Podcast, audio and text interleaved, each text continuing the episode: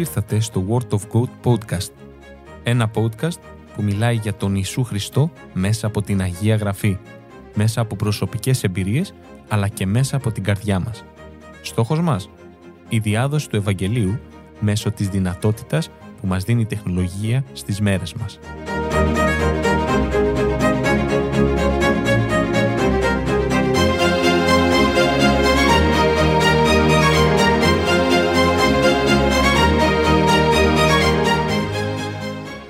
Φίλοι ακροατές, χαίρετε. Καλώς ήρθατε σε ένα ακόμα επεισόδιο του Word of God Podcast. Θέμα μας απόψε είναι η Αγία Γραφή, το Ευαγγέλιο, ή αλλιώς και βίβλος. Στα μικρόφωνα θα είναι ο Σπύρος, ο Αντώνης και ο Κωνσταντίνος. Γεια σας. Χαίρετε. Ένα θέμα το οποίο πραγματικά έχει αρκετά να πούμε και δεν ξέρω αν θα χρειαστεί και δύο εκπομπές αλλά τουλάχιστον σε αυτό το χρόνο που μας δίνεται θα προσπαθήσουμε να φέρουμε, να αναλύσουμε και να δούμε τι ακριβώς είναι αυτό το βιβλίο που η πλειοψηφία των ανθρώπων δεν γνωρίζει τι είναι Ευαγγέλιο. Όλοι έχουν στο μυαλό τους, το γνωρίζουν σαν όνομα, αλλά ε, το περιεχόμενο, εκεί είναι η ουσία. Το περιεχόμενο δεν γνωρίζουν και αυτό θα προσπαθήσουμε να, να, να δείξουμε και όσο γίνεται να το περάσουμε στη συνείδηση των ανθρώπων για να το καταλάβουν. Ούτε εμείς ξέραμε άλλωστε τι είναι, μέχρι να ανοίξουμε, να διαβάσουμε, να μελετήσουμε, να καταλάβουμε ότι εκεί κρύβεται όλη η αλήθεια, ότι εκεί μέσα κρύβεται ο ίδιος ο Θεός. Και βέβαια, ίσως να μην είναι και καλή η λέξη που χρησιμοποιώ κρύβεται, γιατί τίποτα δεν κρύβεται. Εμείς δεν το ψάχνουμε. Είναι φανερό προφανώς. Ε, αλλά θα προσπαθήσουμε να δείξουμε πώς ο άνθρωπος μέσα από το Ευαγγέλιο ε, έχει όλα τα ωφέλη για τη συντορία της ψυχής του. Και είναι πάρα πολύ σημαντικό να αναφερθούμε σε αυτό επειδή είναι κάτι που στην Ελλάδα τουλάχιστον από όσο ξέρουμε και από όσο ακούμε ε, είναι πάρα πολύ ε, παρα, παρατημένο, αφημένο. Ξέρουμε πάρα πολλούς ανθρώπους και έχουμε ακούσει που λέγανε Μα είχα πάντα ένα Ευαγγέλιο στο σπίτι και ποτέ δεν το είχα ανοίξει και ποτέ δεν το είχα διαβάσει. Και με τη χάρη του Θεού θα θέλαμε να, να μιλήσουμε και να δώσουμε και να πούμε τι είναι αυτό το βιβλίο που είναι περίπου 1100 σελίδες. σελίδες. Αν πάρουμε μόνο την Καινή Διαθήκη, περίπου 300 σελίδες. Τι είναι αυτό το βιβλίο που είναι τόσο σημαντικό που σχεδόν όλοι οι Έλληνες το έχουν στο, στη βιβλιοθήκη τους, στο ράφι τους και δεν το διαβάζουν. Τι, τι, τι θα αλλάξει αυτό το βιβλίο, τι, τι το τόσο σημαντικό έχει. Το μόνο σίγουρο που θα έλεγα εγώ δεν είναι φυλαχτό, έτσι. σε καμία περίπτωση. Ή που κάποια στιγμή όλοι έχουμε ακούσει, έστω κάποια στιγμή της ζωής μας, κάποια αναφορά. Ότι αυτό που το λέει βίβλος, που το λέει η Αγία Γραφή. Άραγε έχω ψάξει να δω τι πραγματικά γράφει μέσα. Και οκ, θα γράφει κάτι. Αλλά γιατί, δηλαδή, ποιος είναι ο σκοπός που γράφει αυτά που γράφει; Με αφορούν, έχουν αντίκτυπο, ας πούμε, και στο σήμερα; Είναι απλά μια περιγραφή γεγονότων μιας άλλης εποχής.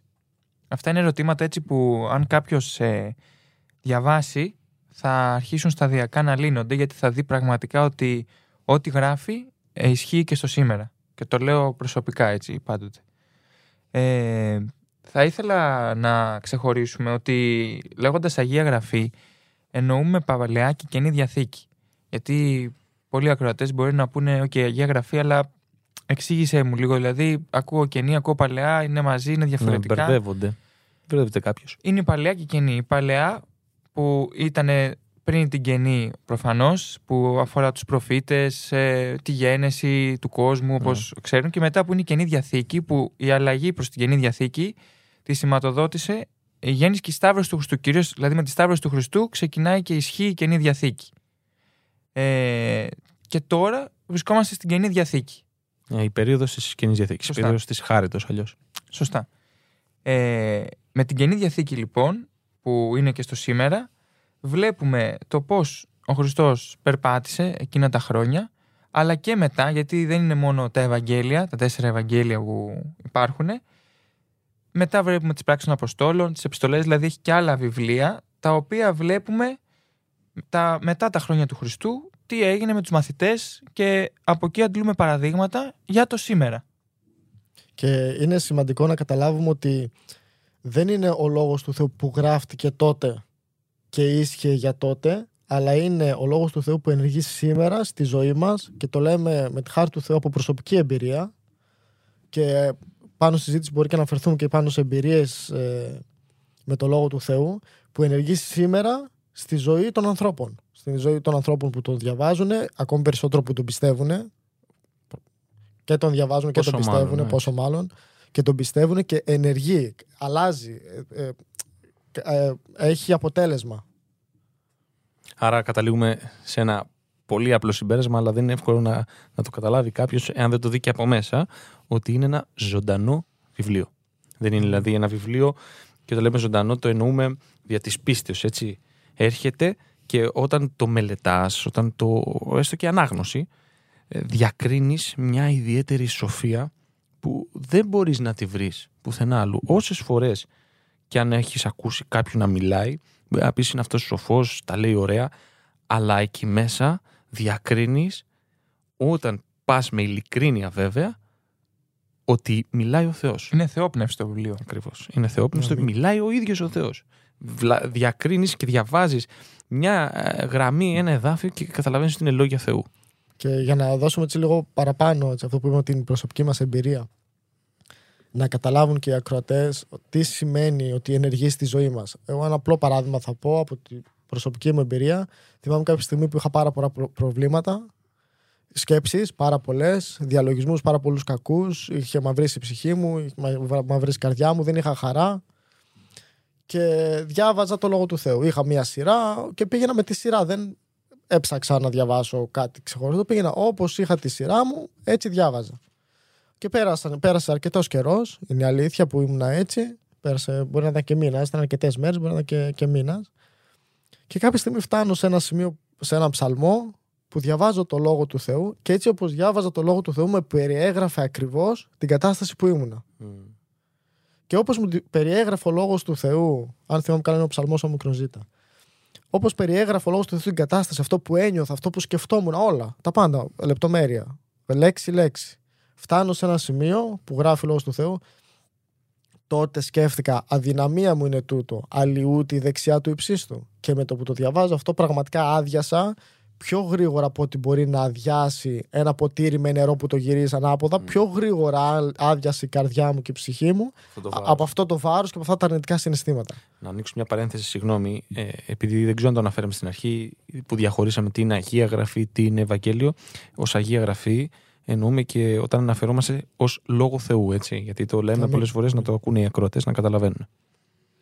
Ε, πόσο αλήθεια αυτό που λες Κωνσταντίνε ότι πραγματικά διαβάζοντας την Αγία Γραφή βλέπεις ότι και νιώθεις αυτό το οποίο έχει γραφτεί είναι για σένα. Το έχω πάθει πάρα πολλές φορές, μου έχει συμβεί και πραγματικά είναι απίστευτο γιατί λες αυτός ο συγγραφέας που έχει γράψει αυτά ξέρει τη ζωή μου. Είναι απίστευτο. Αμήν. Και ευχαριστούμε τον Θεό γι' αυτό. Ε, και πόσο σημαντικό είναι ε, ο άνθρωπος που θα πάει να διαβάσει την Αγία Γραφή να έχει προηγηθεί πρώτα να έχει κάνει μια προσευχή. Και αυτό το λέω με προσωπική εμπειρία. Θυμάμαι πάλι με τους ψαλμούς. Κάποια στιγμή της ζωής μου διάβαζα ψαλμούς και όπως διάβαζα ένα ψαλμό που ήταν η σειρά του δεν προσευχήθηκα ενώ συνήθως έκανα προσευχή πριν. Ε, διαβάζω τον ψαλμό και θυμάμαι στο τέλος είχα πάρα πολλές απορίες. Λέω περίεργο, λέω σήμερα δεν κατάλαβα τίποτα. Περνάει ο καιρός, οι μέρες, έχοντας ξεχάσει ότι είχα διαβάσει τον ψαλμό αυτό, ε, πώς συνέβη και τον ξαναδιάβασα. Όμως είχε προηγηθεί προσευχή. Και όταν λέω ότι είχε προηγηθεί προσευχή μου, είναι κάτι πολύ απλό. Βοήθησε με Χριστέ μου αυτά τα οποία θα διαβάσω, να τα καταλάβω και να τα πράξω μες στη ζωή μου. Αυτή ήταν η προσευχή μου. Έτσι λοιπόν, έχοντας κάνει προσευχή, διαβάζω τον ψαλμό και καθώς διαβάζω και φτάνει στο τέλος ψαλμός, μου έρχεται στο μυαλό ότι τον είχα ξαναδιαβάσει πριν κάποιες μέρες και δεν είχα καταλάβει σχεδόν τίποτα. Και η φορά εκείνη που τον ξαναδιάβαζα, είχα καταλάβει τι έλεγε, τι ήθελε ο Θεός να πει σε μένα μέσα από τον ψαλμό και είχα θυμάμαι μία-δύο απορίες μόνο. Και τότε συνειδητοποίησα το πόσο σημαντικό είναι κάποιος να προσεύχεται πριν διαβάσει. Γιατί ναι, μεν διαβάζω, αλλά το θέμα είναι καθώς διαβάζω να κατανοώ αυτά τα οποία είναι γραμμένα. Γιατί είναι γραμμένα για μένα. Δεν διαβάζω για κάποιον άλλον και αφορούν κάποιον άλλον. Είναι γραμμένα για μένα. Αμήν, Γιατί ο αμήν. Χριστός σταυρώθηκε για μένα. Ο λόγος του είναι για μένα. Είναι δηλαδή προσωπικό το θέμα. Να το πάρω προσωπικά. Προσωπικό το κάλεσμα. Σωστά.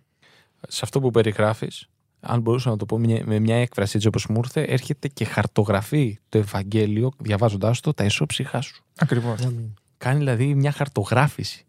Ξέρει ε, αυτό που αισθάνεσαι, το συναισθάνεται και σου δίνει τη λύση. Σου δίνει την, την ψυχική ανάπαυση και ηρεμία όταν θα το διαβάσει, γιατί σε ελευθερώνει από αυτό που εσύ δεν μπορείς να, ελευθερεθεί- να ελευθερωθείς από τη σκέψη, από το διαλογισμό, από όλο αυτό το, το, το, αυτή η κατάσταση που συμβαίνει μέσα στο μυαλό σου. Και εγώ θέλω να διαβάσω ένα εδάφιο. Και γιατί θέλω να αναφερθώ σε αυτό το εδάφιο, Γιατί διαβάζοντά το, ε, διακρίνεις μέσα τη θεοπνευστία, διακρίνεις τη ζωντάνια. Δηλαδή, όποιο βιβλίο και να ανοίξεις, όποιο βιβλίο και αν πάρεις να το διαβάσεις, να δεις, δεν θα βρεις λόγια όπως αυτά που είπε ο Χριστός. Ακούστε τι λέει στον Ιωάννη. Διότι ο άρτος του Θεού, συγγνώμη, ε, συγγνώμη, στο 35, λάθος το διάβασα προηγουμένως, εγώ είμαι ο άρτος της ζωής. Όσοι έρχεται προς εμέ δεν θέλει πεινάσει και όσοι πιστεύεις σε με δεν θέλει διψάσει ποτέ. Λόγια που λες δεν γίνεται αυτό το πράγμα να είναι κάτι ψεύτικο, κάτι απλό. Δεν μπορεί να, δεν υπάρχει πουθενά να το διαβάσεις αυτό το πράγμα. Εγώ είμαι ο άρτος, εγώ είμαι το ψωμί και το νερό, ο ίδιος ο Χριστός. Δεν μπορείς να τα βρεις. Εκεί θα βρεις, αισθάνεσαι αυτομάτω ακούγοντάς το ότι είναι η ανάπαυσή σου, είναι το κάλεσμά σου. Αλλά είναι και λόγια που είναι δύσκολο να τα καταλάβει ο άνθρωπος αν δεν το αποκαλυφθούν. Γι' αυτό, όπως είπε και, Αμήν. και ο Αντώνης πιο πριν, είναι απαραίτητο, θα λέγαμε, πάρα πολύ σημαντικό να έχει προηγηθεί μια απλή προσευχή. Έτσι, να ανοίξει η Κύριε, διάνοιά σου. Θεέ μου, Χριστέ μου, βοήθαμε να καταλάβω. Αποκάλυψέ το μου, να το πούμε με άλλα λόγια. Αλλά και το Ευαγγέλιο εξ αρχής ο Θεός το έδωσε με έναν σκοπό. Και είναι νομίζω αρκετά πολύ σημαντικό να ακουστεί αυτός ο σκοπός. Είναι προσωτηρία για να σωθεί όποιος το πιστεύει. Δηλαδή το Ευαγγέλιο το άφησε ο Θεός, το, μας το έδωσε σε όλους για να μας σώσει. Έτσι ακριβώς. Όχι για να το πάρουμε να το βάλουμε στη βιβλιοθήκη, όχι για να το προσκυνάμε, όχι για να το ντύσουμε με χρυσά και πετράδια και να το έχουμε σημαία μας και να μην ξέρουμε το εσωτερικό του. Αλλά όπως ακριβώς το λέει ο λόγος του και όπως είπες εσύ Κωνσταντίνε, είναι για τη σωτηρία της ψυχής και αυτό αναφέρεται σε πολλά σημεία μέσα.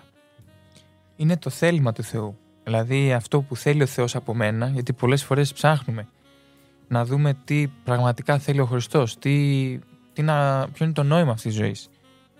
Αν πραγματικά ε, διαβάσω το Ευαγγέλιο, τότε θα καταλάβω. Δεν ε, μας το έδωσε ο Χριστός, όπως λέτε, για να το έχω κάπου φυλαχτό, αλλά διαβάζοντάς το καταλαβαίνω ότι είναι ένα ζωντανό βιβλίο, ότι είναι αλήθεια και ότι είναι για μένα. Ε, δηλαδή είναι συγκλονιστικό το ότι μπορεί αυτά τα οποία έχουν γραμμένα να αγγίζουν την ψυχή μου και σε διαφορετικό χρόνο μπορεί να αγγίζουν και ταυτόχρονα και την ψυχή σου. Αυτό μόνο το Ευαγγέλιο μπορεί να το κάνει.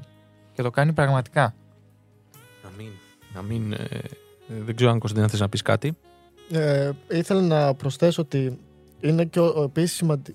τρομερό ότι πολλές φορές διαβάζουμε το ίδιο πράγμα και καταλαβαίνουμε Ναι. άλλα πράγματα. Ναι, ναι. Πιάνει τον κάθε ένα στην προσωπική του ζωή, στις προσωπικές του εμπειρίες, στη, στην προσωπική του Σκέψεις. σκέψη, στην προσωπική του Αναζητήσεις. σχέση με το Θεό.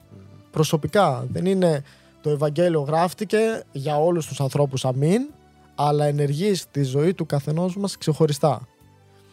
Και, και αυτό είναι, γι' αυτό είναι πάρα πολύ σημαντικό ο κάθε ένας ξεχωριστά να διαβάζει το Ευαγγέλιο μόνος του. Μπορεί να το ακούμε σε κάποια εκκλησία, να το ακούμε με τη χάρη του Θεού και από αυτό το Να podcast διαβάζετε. να διαβάζετε γενικά, να το ακούσουμε, αλλά και προσωπικά να μελετούμε, να διαβάζουμε την Αγία Γραφή.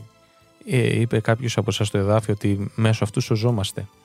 Ε, είναι προσωτηρία στο κάθε ένα που πιστεύει σε αυτό. Και εδώ ξυπνάει ένα ερώτημα που θα μπορούσε να πει κάποιος. Και εγώ γιατί να διαβάζω το Ευαγγέλιο και να μην διαβάζω και άλλα πράγματα και γιατί από εκεί μέσα ας πούμε εγώ θα, θα κάνω ακριβώς αυτό που πρέπει για να σωθώ.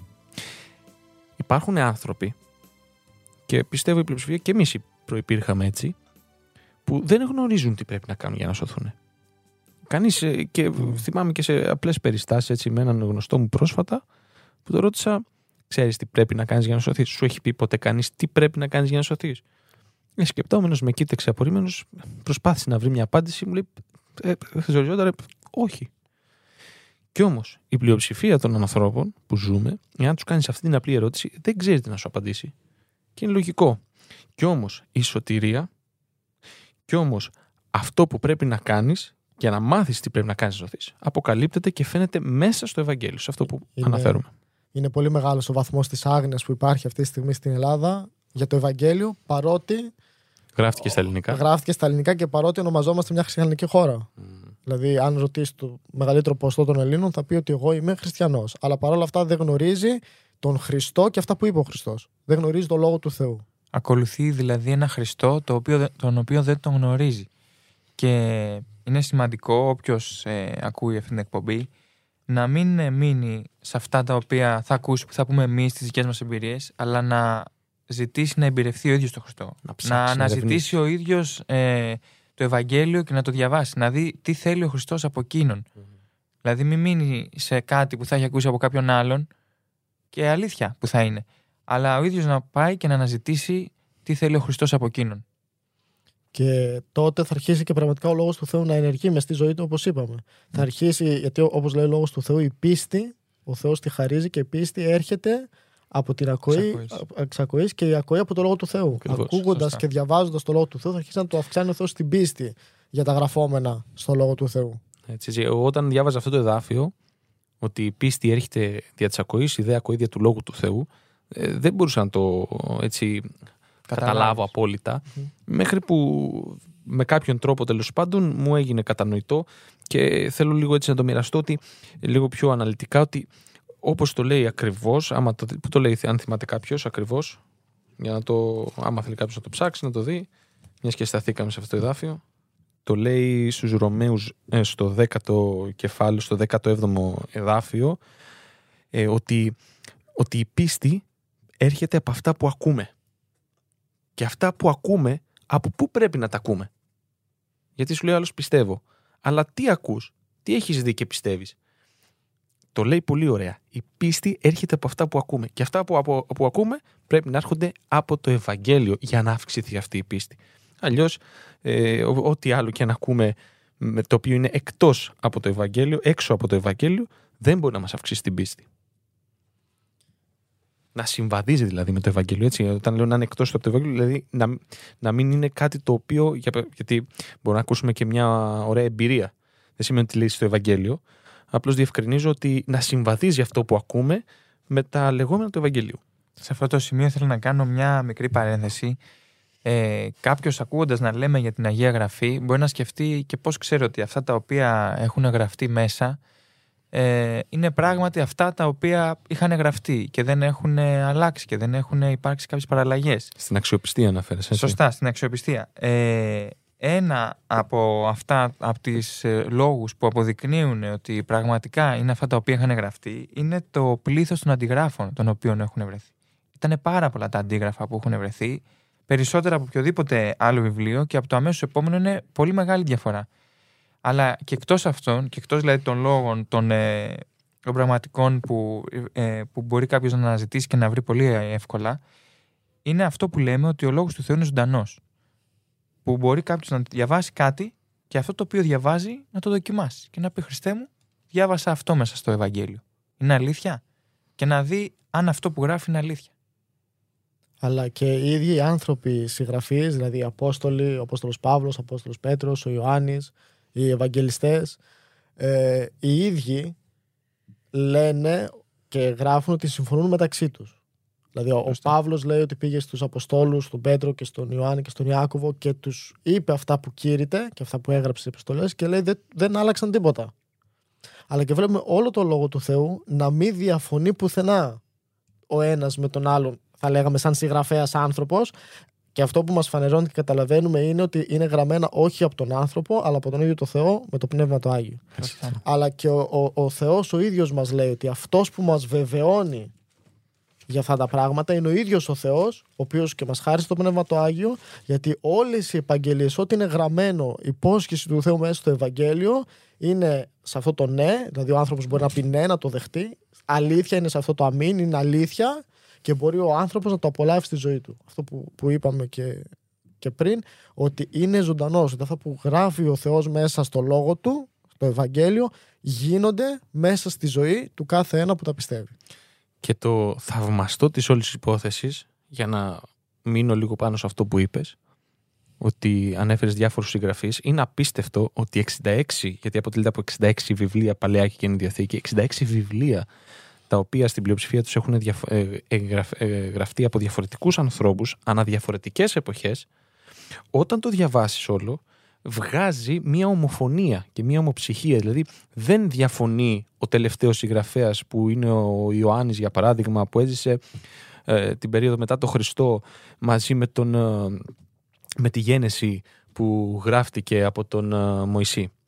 Οπότε βλέποντας αυτή την ομοιογένεια δεν γίνεται από το να συμφωνήσουμε ότι έχει γραφτεί από το Πνεύμα το Άγιο. Δεν χρειάζεται να, να, να, να μπει στη διαδικασία καν να το σκεφτείς, γιατί είναι κάτι το οποίο δεν μπορεί να γίνει ποτέ εάν ο Θεός δεν το κάνει. Ανθρωπίνως είναι αδύνατον σε ένα βάθος ε, περίπου ε, τριών, αν δεν κάνω λάθος, χιλιάδων ετών να γραφτούν ε, να συσσωρευτούν τόσα βιβλία με το ίδιο πνεύμα. Και επίσης ε, καταγράφονται μέσα και τα λάθη του εκάστοτε συγγραφέα που λες. Δηλαδή δεν είναι εξα, εξειδανικευμένα ναι, ναι, ότι ε, ναι, ναι, να υποθούν μόνο τα σωστά. Δεν λέμε για γραμματικά λάθη, εννοείς Όχι, λάθη εννοώ λάθη ανθρώπων; ότι ναι.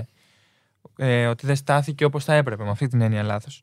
Και αυτό είναι τρομερό, ότι διαβάζοντάς το βλέπεις και ο καθένας που έσφαλε ως άνθρωπος. Για παράδειγμα, βλέπεις τα, τα λάθη του Αποστόλου Πέτρου. Μπράβο. Θα μπορούσε να ήταν ένα εξ, ε, εξαδικευμένο. Ε, Ή του συγγνώμη. Αποστόλου Παύλου. Ακριβώς. Ένα ιδανικό βιβλίο, για παράδειγμα, που θα ήθελε να τα απλοποιήσει και να τα ωρεοποιήσει όλα.